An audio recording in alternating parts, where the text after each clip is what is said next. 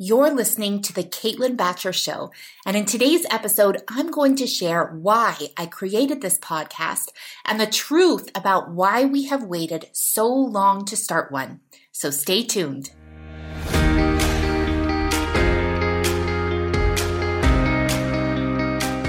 My name is Caitlin Bacher, creator of Scale with Success, and I'm on a mission to help course creators all over the world grow their business in a way that is profitable and scalable. Join me here each week for revealing conversations about what it really takes to scale an online course business to millions of dollars per year without sacrificing date nights with your partner, vacation with your kids, or spa days for yourself. You'll discover the tough decisions I've had to make, the biggest failures I've had to bounce back from, and the learnings that emerged every step of the way. I am so grateful that I have the chance to share it all with you right here on The Caitlin Bacher Show.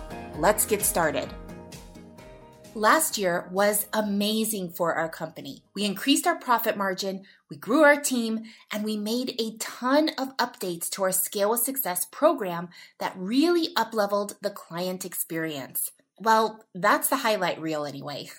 but today I want to talk to you about some stuff that was going on behind the scenes that nobody really knew about. One of the reasons I started this podcast is because I wanted to start sharing more about how I think, not just what I think. I feel like a lot of people today don't really do much thinking at all. They just wait to be told what to do. A perfect example of this is me using the GPS on the way to the grocery store, as opposed to developing my own sense of direction. Well, in business, relying on someone else's GPS can be super dangerous. If you're not careful, you can find yourself in an autopilot state where you aren't learning how to properly identify problems in your business and create solutions to move forward. You're just waiting for someone to tell you what to do. I see this happen in free Facebook groups all the time. Someone will post, Should I raise my prices? And around a hundred well meaning people will give their advice. Of course, we don't have any context about why this person is thinking of raising their price. We don't know whether they have a specific problem in their business and raising the price is their proposed solution, or if they recently listened to a podcast where a well meaning host said everyone should raise their prices. Whenever I have the chance to be in a room with business leaders, I don't want to ask them what their opinion is about what I should or shouldn't do. I want to learn how they make tough decisions, have difficult conversations, and overcome failures. It's not what they think that I'm interested in, it's how they think that I find absolutely fascinating. So today I want to share a big problem I was having in my business last year that was preventing me from moving forward with this podcast and how I went about solving that problem. So the problem was me. I was exhausted, and the person who caused this exhaustion was myself. I wasn't taking responsibility for effectively managing my time and energy. I was saying yes to things I really didn't want to do, but I felt like I had to do them. As a result, I went on 19 business trips last year alone. 19! I remember one point in particular where I was speaking at a conference that was put on by amazing people, but it made absolutely no sense for me to be there. The people in the audience were super nice, but not a good fit for anything I had to sell. So, how did I end up there? Well, to be perfectly honest, I didn't want to disappoint the organizer. I felt bad saying no. I chose to go, leave my family, take time off from work, all because I was afraid of disappointing someone. Now, do you think the organizer would have canceled the whole conference if I said no? Of course not. They would have just moved on to the next person. I could have even recommended someone who would be a better fit. That's how a lot of last year went. Me making decisions to avoid making someone upset. These decisions started to snowball, and I'm sure our company missed out on an extra $2 million or even more as a result. It also extended into decisions I was making with my team. I was leading too many projects as opposed to letting my team lead each project. I also became really worried they would think that I wasn't working hard enough. More on that in episode three. I felt like if I wasn't working so hard that they would think that I was a terrible person who was completely undeserving of my success. Yikes.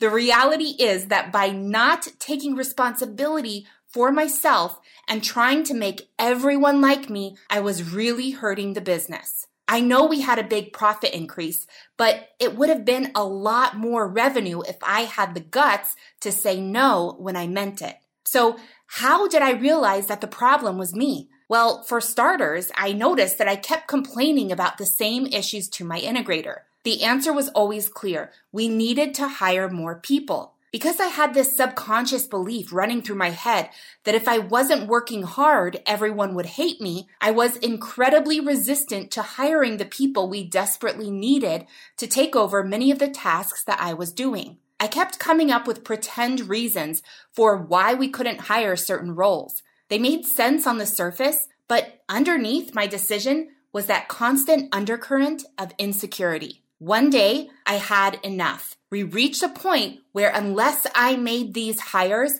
the company would not continue to have the exponential growth we've always had. And I was sick and tired of not taking responsibility and doing what I know I needed to do. Also, I was tired of telling my family I was tired. I sounded like a broken record. The only person making myself tired was myself. Once I made the decision to hire, the team was overjoyed. These new hires enabled our company to set bigger goals, and I built a team that loves a challenge. I didn't want to be stagnant, and neither did they. So you might be thinking, does this mean if I'm tired that I need to hire more people? Not necessarily. When I decided to take responsibility for my exhaustion, Instead of blaming it on anyone else, I asked myself, what uncomfortable decision am I avoiding? That's something that you can ask yourself too. When I asked myself that question, the answer was clear and immediate. I knew exactly what I needed to do.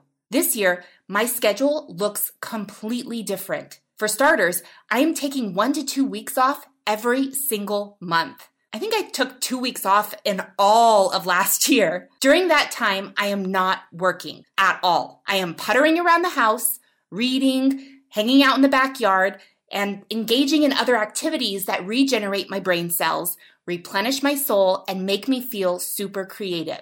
I also have one to two weeks each month of creative work time. This is when I work on things like this podcast that you're listening to right now, content for our live client events, and more. Since I am taking responsibility for my creative energy, now I have more of it. No meetings, just creativity. I had no time to do creative work like this podcast last year because I chose to book myself solid with busy work that didn't really matter. Additionally, I have one week per month where I take meetings with the team. Meetings still happen throughout the month, every single day, but they are led by our department directors, not by me. During the week I take meetings, I am able to show up fully focused and present. The quality of my ideas is better, and the energy I bring to each discussion has also improved. Since taking responsibility for my life, making tough decisions that I had been avoiding, and taking actions that made me feel uncomfortable, I was able to create a schedule for myself that leaves me feeling replenished and rejuvenated. Oh, yeah, and we're projecting to double our revenue this year. When you ask yourself the question, what uncomfortable conversation or decision am I avoiding? What comes up for you? Follow me on Instagram at Caitlin Bacher and slide into my DMs to let me know. If you loved this episode, make sure to leave an honest review. Your review helps boost our show and gives more people a chance to listen to it. Thanks so much, and make sure to tune in next week for another episode of The Caitlin Bacher Show.